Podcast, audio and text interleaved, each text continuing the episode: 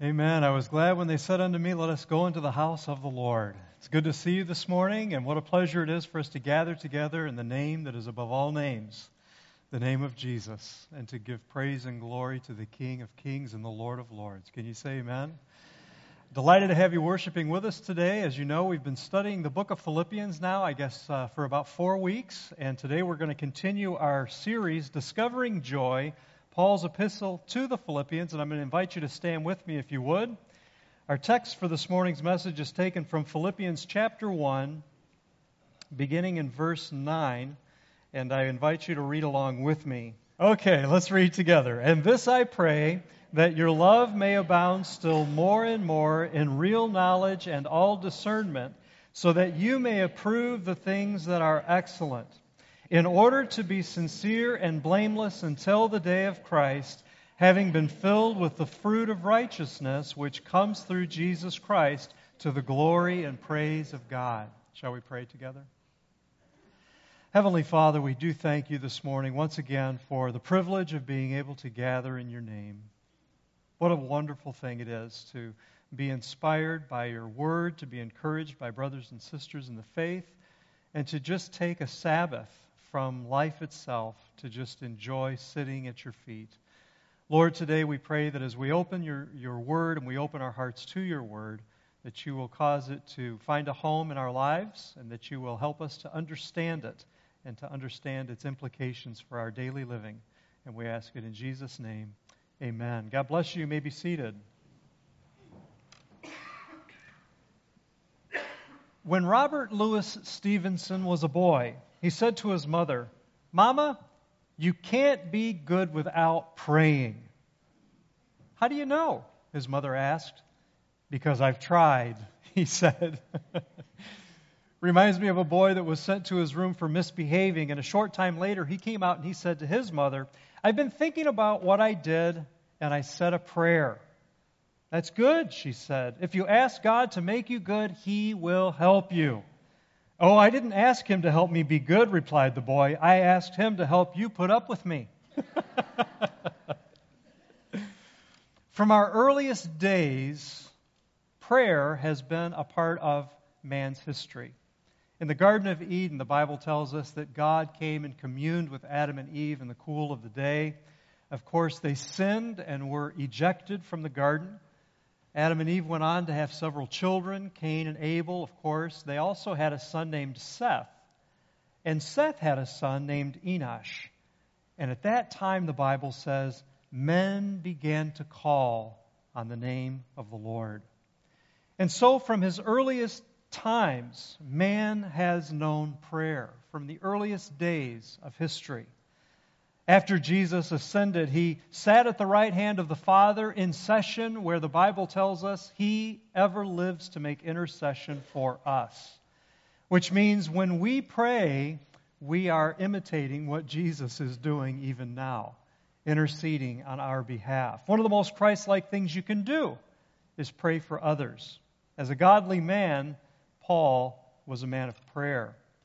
And Paul regularly prayed for the Philippians.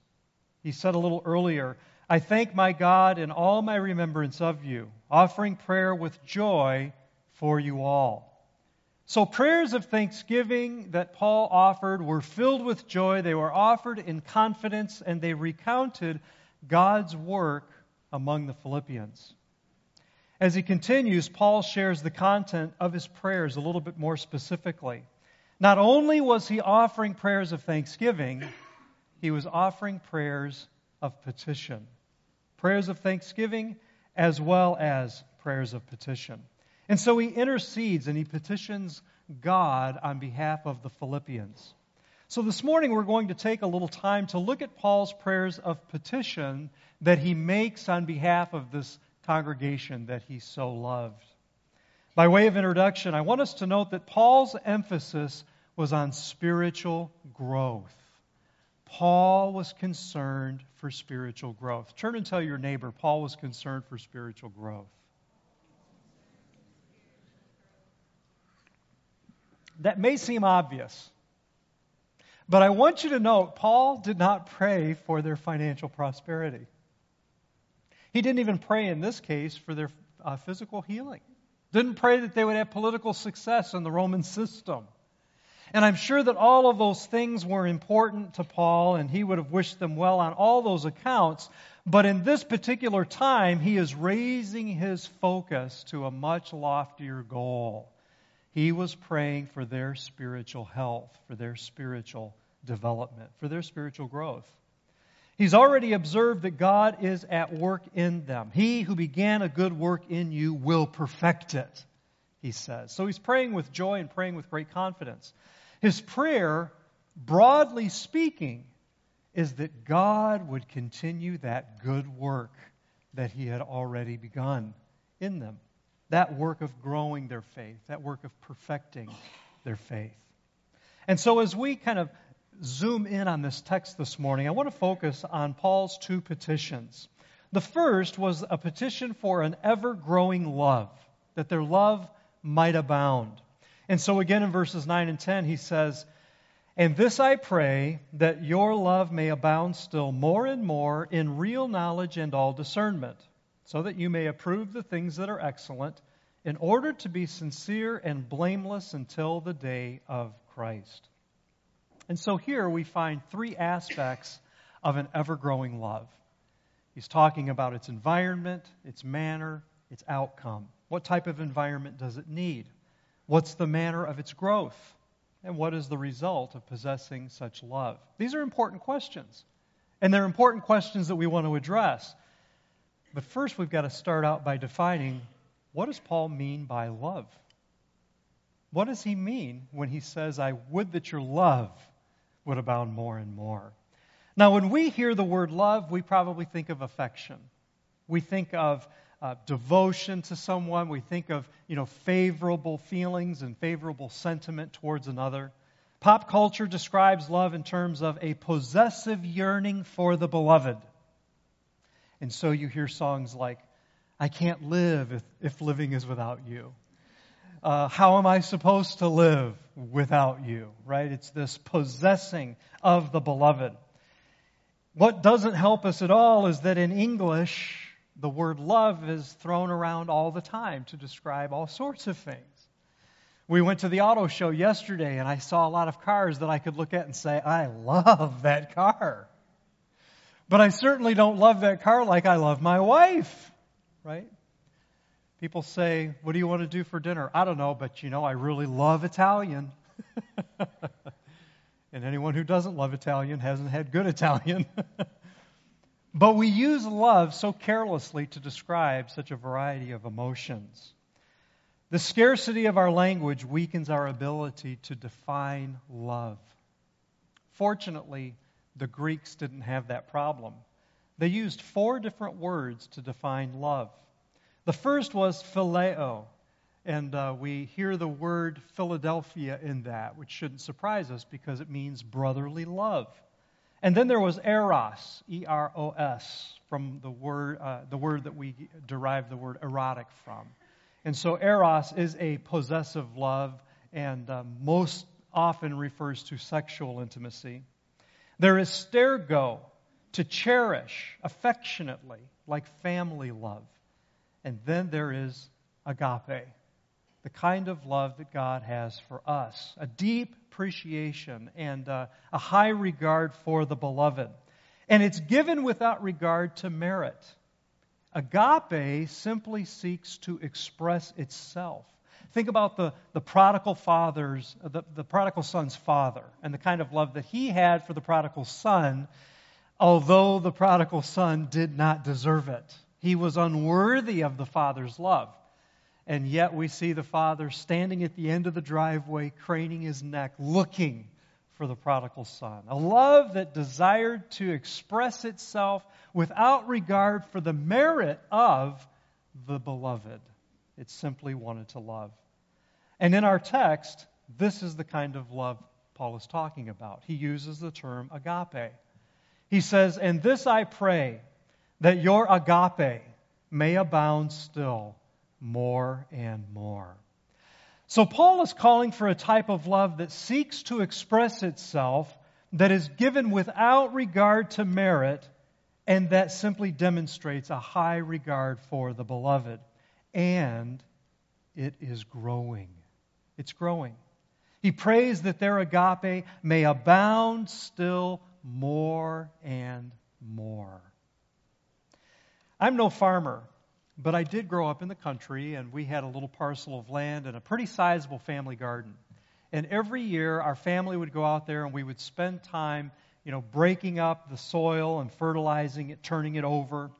We would plant the vegetable seeds, plant the fruit, uh, make sure that there was plenty of water. And then throughout that season, we would go out and we would weed. And uh, my mother, I think it was very therapeutic for her. I probably had a little bit to do with her needing therapy. for us kids, it was just something that you had to do. And so we would weed the garden and we would make sure that, you know, we sprayed for pests and all those kinds of things. And as a result, at harvest time, there was always a greater harvest than what we could use as a family. And so mom would make jams and jellies and she would can some of it and she would put some of it in the freezer. I mean, it was wonderful. You'd come in in the middle of January uh, to sweet corn that she had frozen earlier. You know, it was just, and there was always more than we could use. So she'd give some to the neighbors and, you know, pack it off with us to school to give away to our teachers. Well, likewise, in order for agape love to grow, it must have the right conditions. There must be an environment that nourishes it. So, what does that kind of an environment look like? What are its primary traits? Well, again, look back, back at uh, verse 9. And this I pray that your love may abound still more and more in real knowledge and all discernment. So, that kind of an environment where agape will abound more and more is characterized by knowledge and discernment.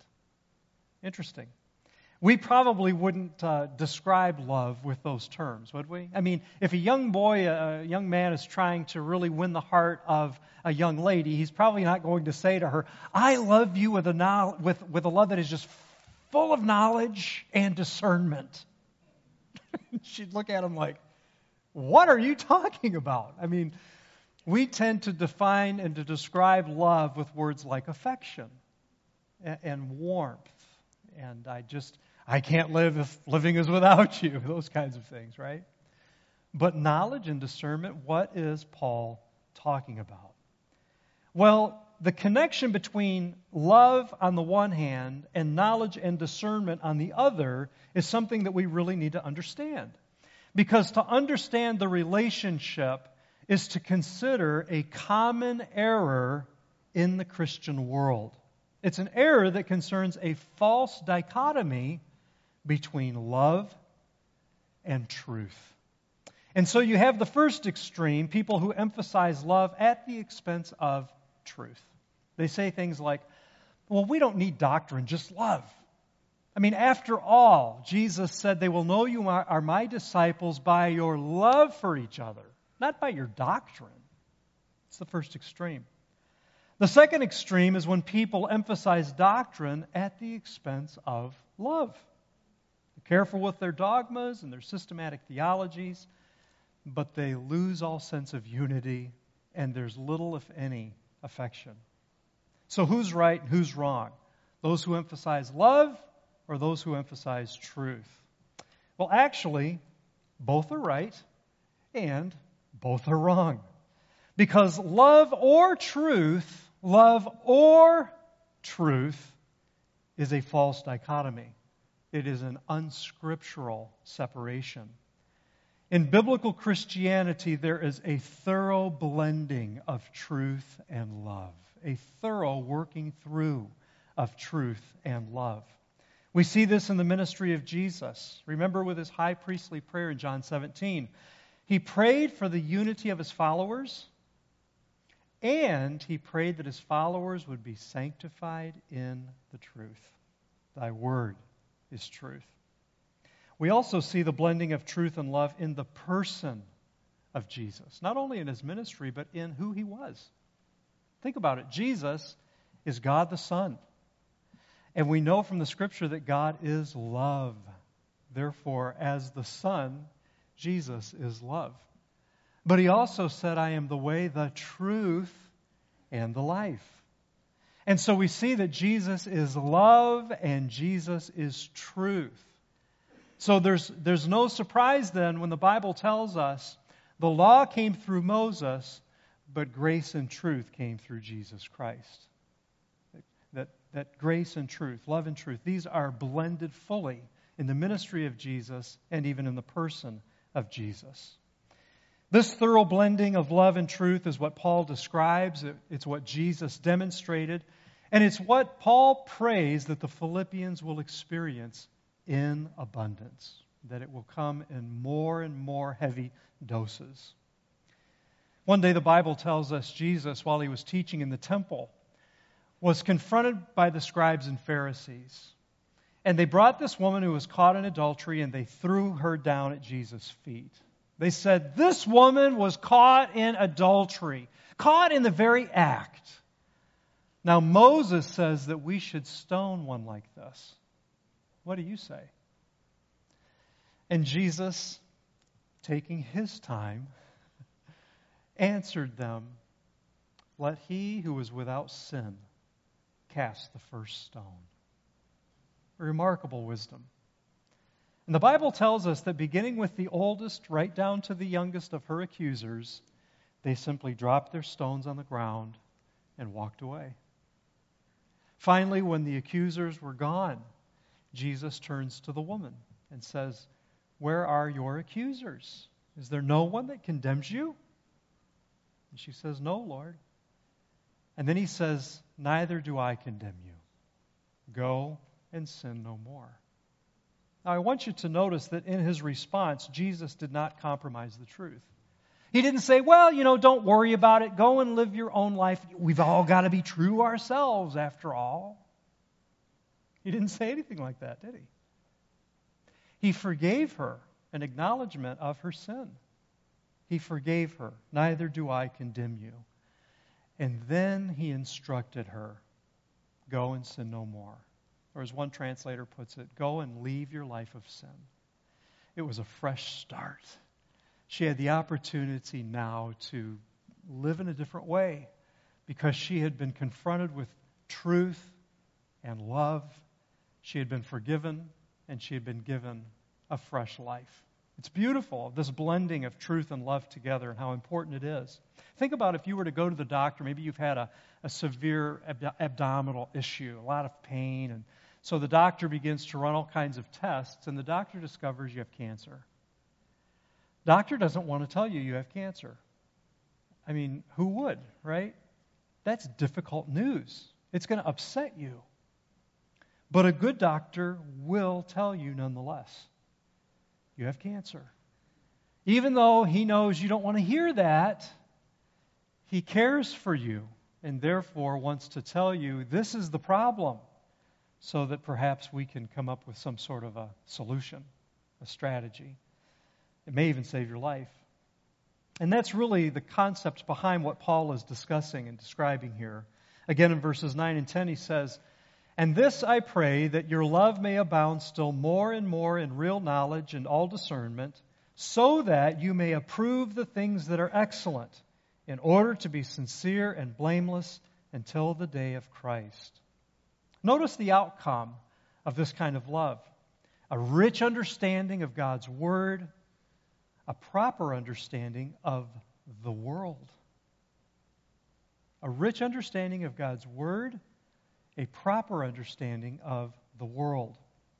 For Paul, truth not only characterized love, it informed his prayer life. His prayers reflected Christian doctrine. His prayers were rich in scriptural theology. How many of you would agree with me that sometimes when you pray for someone, you don't know what to pray? Happens all the time. They'll bring a need that is so heavy, your, your, your head's swimming and you're like, I don't even know where to begin. And so oftentimes we end up praying pretty surface level prayers, pretty superficial prayers. You know, God bless the missionaries. God be with brother so and so. God be with sister so and so. You know? Very superficial, very surface level prayers. Now, there's nothing wrong with praying that way. God hears all of our prayers. And I'm sure that you could make an argument that even our deepest, most well thought out prayers still need the help of His Spirit. Amen? And yet, I wonder how much more effective our praying would be if we first turned to the Word of God and said, What does God say about this? How can I pray in accordance with the will of God, in accordance with the Word of God? Jesus felt that that kind of praying was incredibly important. In John chapter 14, he said, Whatever you ask in my name, that I will do, that the Father may be glorified in the Son. Now, what this does not mean is that you can attach in Jesus' name to whatever you pray and think that that is somehow a magic talisman and now you will get what you asked for. Like prayer is really supposed to be like the genie's lamp, you know. I can pray whatever I want, and as long as I say, in Jesus' name, I'll get it. That is not at all what Jesus is talking about. When he says, whatever you ask in my name, the thought is when you pray according to the will of God, then Jesus can take out his holy pen and write his name to it. That's what he's saying. When you are praying in the name of Jesus, you are praying according to the will of God. And we know from the Bible that whenever we pray according to the will of God, what happens? Our prayers are answered according to the will of God. So when you pray according to the Word of God, you are praying the will of God. And that's what it means to ask in the name of Jesus. So, what was the will of God for the Philippians? What was the will of God for us? That our love would abound more and more in real knowledge and discernment, a rich blending of grace and truth, of love and knowledge and discernment. Paul's prayer then is that, the, that Christian love would abound more and more, and that it would do so in knowledge and discernment. Clearly, this is not superficial sentimentalism.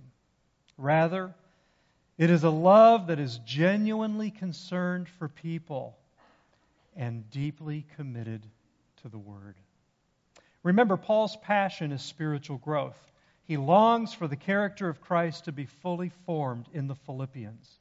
In an environment of Christian love, that will happen. Spiritual growth will take place.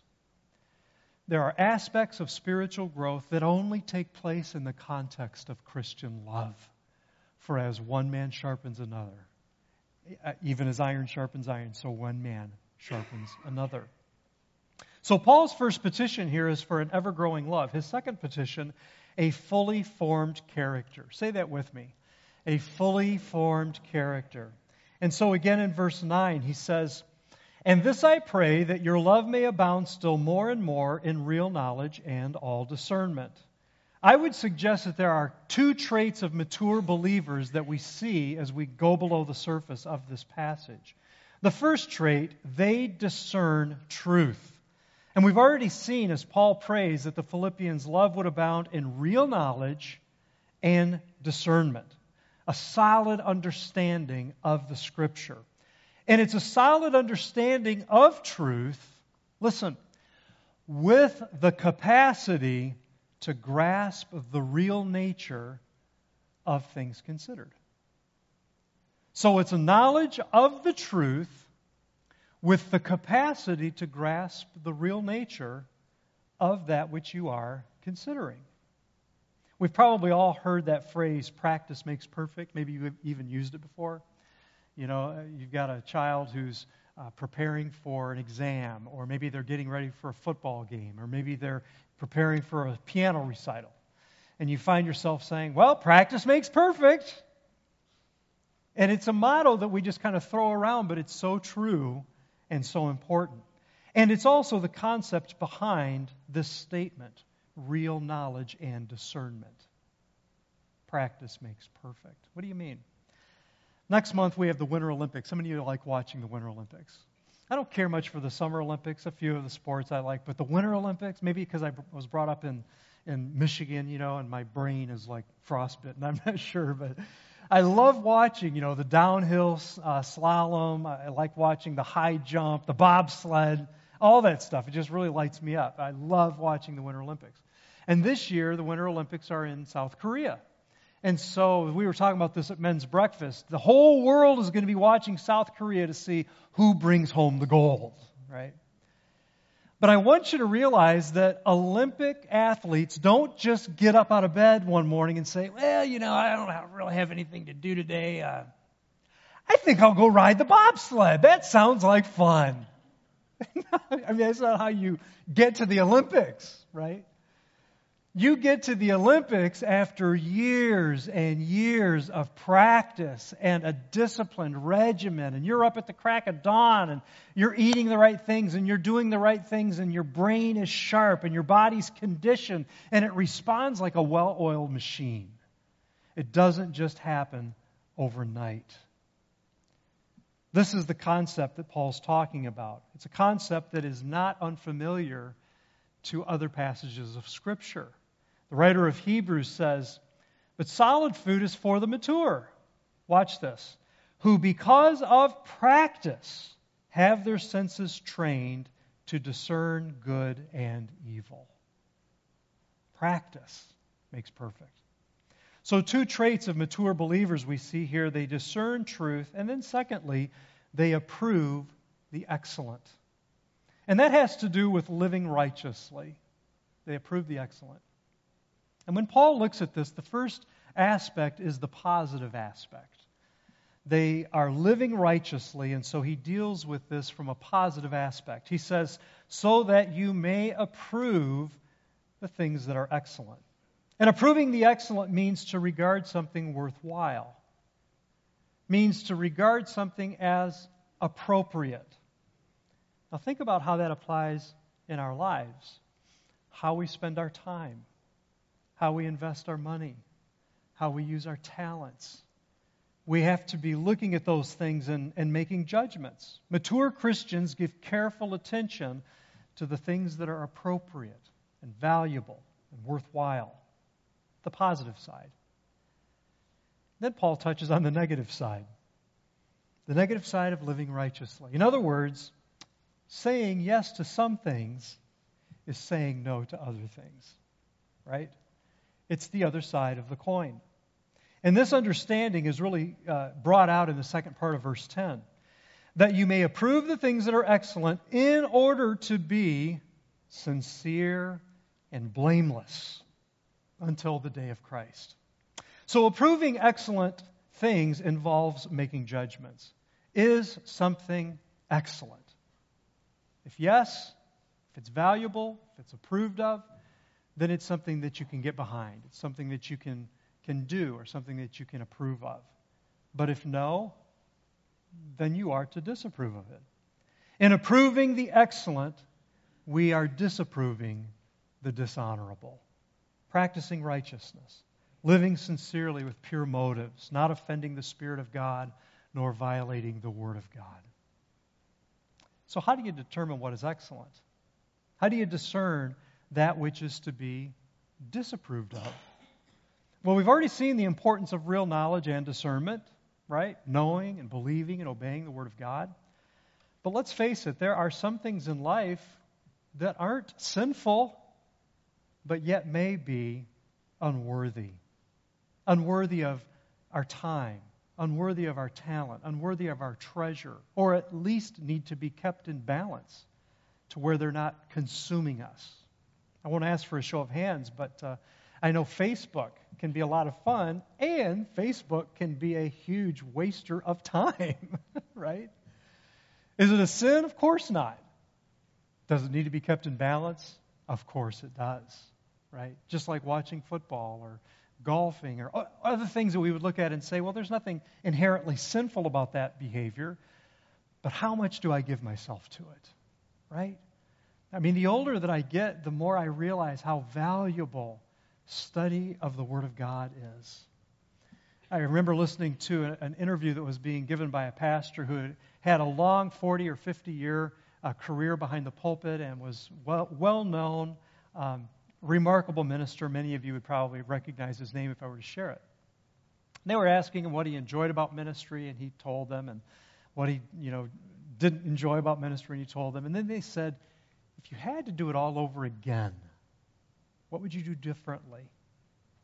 And do you know that he said he would have spent more time in study and in prayer than he had, even though he was a person known for study and prayer. And I think it was just because over the years he had begun, he had came to a place where he valued the Word of God and he valued times of communion with the Lord more than he ever had before. That agape, this time toward the Lord, growing more and more and abounding. So, how do we judge then those things that aren't sinful on the surface uh, and recognize what it is that we approve as being excellent? Paul gives us the answer in verse 11.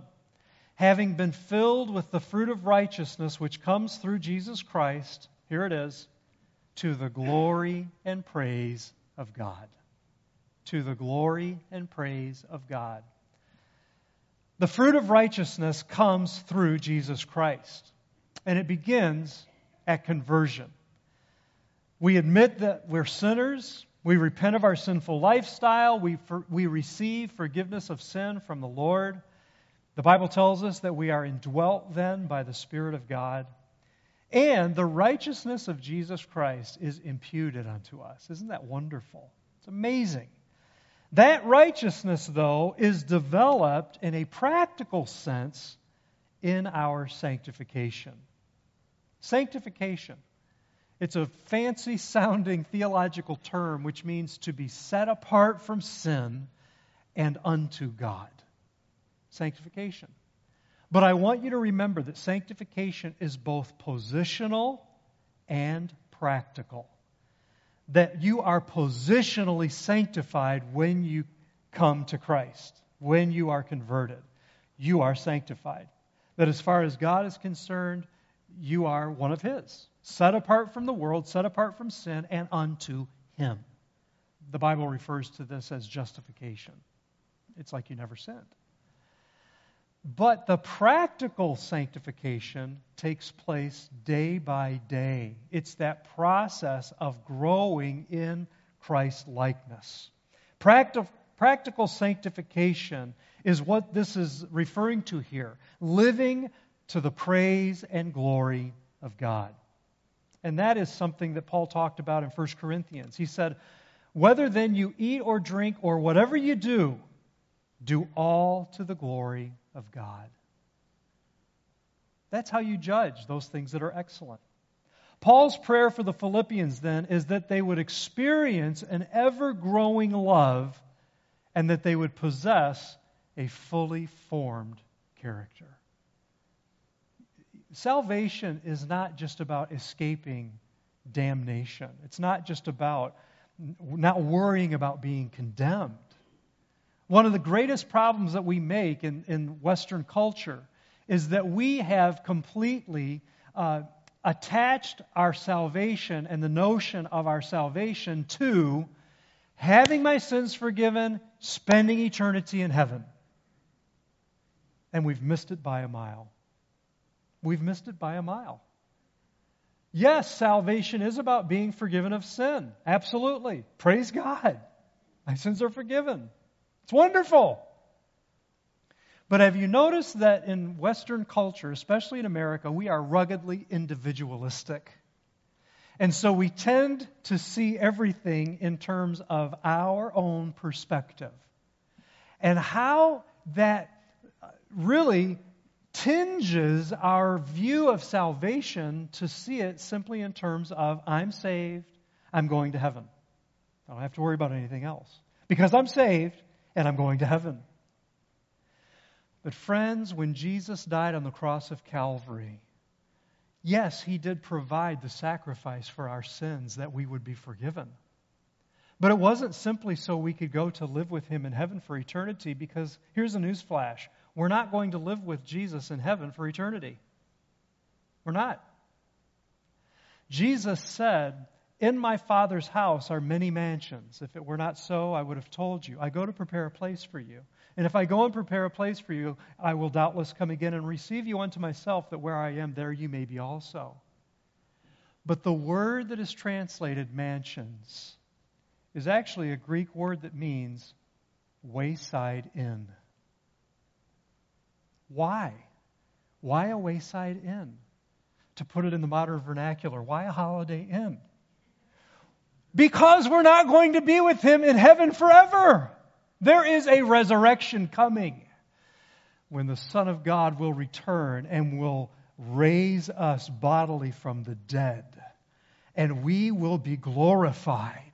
And we will be placed within the new heaven and the new earth, where we will dwell with God and He will dwell with us for time unending. Wow. Peter tells us that if we are in Christ, having been forgiven of sin, having been adopted into his family, that we are royal priests. Hallelujah. You know what that means? That means that when we are saved, we receive eternal life, and the Father has work for us to do that begins right now. Right now. We live in a world that discourages us. We live in a world that is so out of control and so confused that when we read passages like this that talk about love that is characterized with real knowledge and all discernment, we say, yes, that's the kind of love we need so that we can approve the excellent. And in so doing, we can show that which is dishonorable as well. But that's not where it all ends. It is so that we can be these faithful royal priests to God. Mankind's original vocation was to reflect the image of God, the imago Dei. We were created male and female in his image. And so, as mirrors set on a 45 degree angle, we, as the royal priests of God, are to reflect to this world the glory of the Lord, to sing and to shout and to speak of his greatness. And in so doing, we are to sum up the, the praise of creation and give it to God, for man is the only one that can give articulate expression to who God is, to declare his praises. And as his priests, to then give to this world through our stewardship what God intends this world to have as his royal priests. And so that means, I mean, go back and, and reread the parable of the Good Samaritan. We're not just to say, well, I'll be praying for you. I know you're hungry and your stomach's growling, but I'll be praying for you. James says that kind of so called religion is worthless. We are to clothe the naked, we are to feed the hungry. And we are to do so in the name of Jesus, realizing to separate this so called social gospel from the gospel proper is a late time uh, manifestation of Western philosophy the early church knew nothing of that dichotomy. Go back to the medieval, medieval Europe, and you'll find the European villages filled with cathedrals. And did you know that the cathedral was the highest point in the city? And do you know why the cathedral was the highest point in the city? Part of the reason was because they wanted to reflect that the most important work being done on the planet is the work of God's kingdom. And part of the reason was so that everyone, no matter where they lived, could see where they went to for help. Because it was the church that provided health care. It was the church that provided shelters for the homeless. It was the church that provided food for the hungry. It was the church that provided the bread of life, Jesus Christ, in the gospel. It was a one stop shop. I would cheapen it and say it was like a Walmart for everything you needed, beginning with the spiritual and going to the physical, but I don't want to cheapen it. God loves the world. He loves men and women created in His image, and He loves them body, soul, and spirit. And so when Jesus was giving his instruction to his followers on how they should live, he didn't use a rabbi as a good example. He didn't use a Pharisee or a scribe as a good example. He didn't even use a Levite as a good example. He used all three as a bad example. And instead, he used a good Samaritan. and he said, Go and do likewise. God saves us in salvation, and we will be eternally grateful. And we're so thrilled with that now. And yet, it's not until we're standing in His presence that we will fully realize just what that means. Yes, He saves us, the remission of our sin through His sacrifice. But what are we saved to? We know what we're saved from. What are we saved to? We are saved to be His royal priests, summing up the praises of God to give to our Lord, articulating the praise and worship of the creation. And then reflecting back to this world what God is really like. Do you see why righteous living is so important? So very important. Because it's only as we are living righteously that we can approve those things that are excellent and be without blame, faultless on that day when He returns to judge the living and the dead. So, what are the implications for us today? God's desire is that we would continue to grow and develop spiritually. Paul talked about this in Ephesians 4. He said, We should no longer be children, but speaking the truth in love. Speaking the truth, listen, truth in what? Love. There is that thorough blending once again. But speaking the truth in love may grow up in all things into Him who is the head, Christ. This was Paul's desire for the Philippians, it was his desire for the Ephesians, his desire for the Corinthians. This is God's desire for every Christian. And two of the spiritual disciplines that promote such growth are prayer and Bible study. If we were to grow spiritually mature, we must be people of prayer. I have to say it again. If we would, if we would grow to full spiritual maturity, we must be people of prayer. There are no shortcuts, right? There's no can uh, of spiritual protein powder. There, there are no shortcuts. We've got to be people of prayer. C.S. Lewis said, The moment you wake up each morning, all of your wishes and hopes for the day rush at you like wild animals.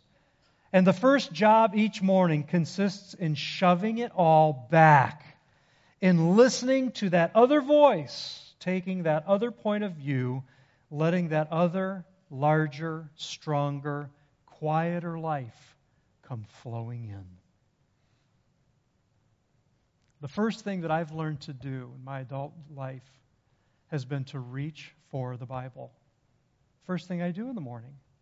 Well, I say first thing. I usually have prayer before I even get out of bed.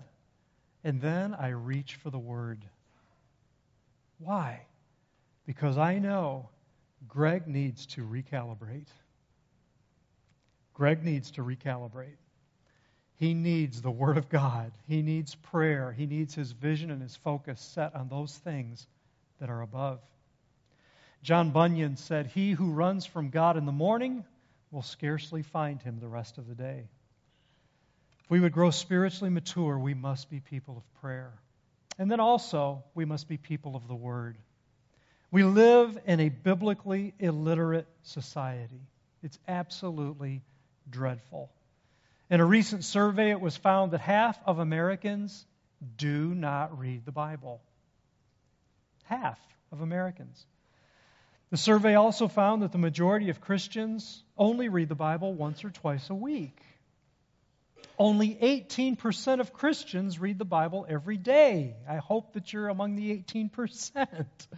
So let me ask you, how healthy would you be if you only ate one meal a week? Or perhaps two? We'd be visiting you in the hospital before long. We need the Word of God. It is our manna, it is our bread, it's the nourishment to our souls. As people of the Word, we will become more and more capable of practicing spiritual discernment of understanding and applying scriptural truth to our life. And what will the result be? A rich and spiritual unity abounding more and more in love among us. Amen. Being people of prayer, being people of the Word, yielding to that, and allowing God to set our time and our talent and our treasure, priorities and values, and what is truly excellent. Shall we pray? Heavenly Father, we thank you today for your word, which can at once rebuke us and encourage and comfort us at the self same time. We thank you today for encouraging us and exhorting us to be people that are given to your word, people that are given to love and understanding what this kind of agape love looks like. That there will be a rich blending of truth with real knowledge and all discernment. And then, Lord, I pray that you would help us to apply it in our own lives and in the life of our church family. That people will know they are loved. They're loved. Then, Father, I pray that you will help us to apply it in practical ways to reach out to this community in which you've planted us. May First Baptist develop an ever increasing reputation that that is a church that loves people. That's a church that cares for this community. That's a church that does practical things to meet the needs of people.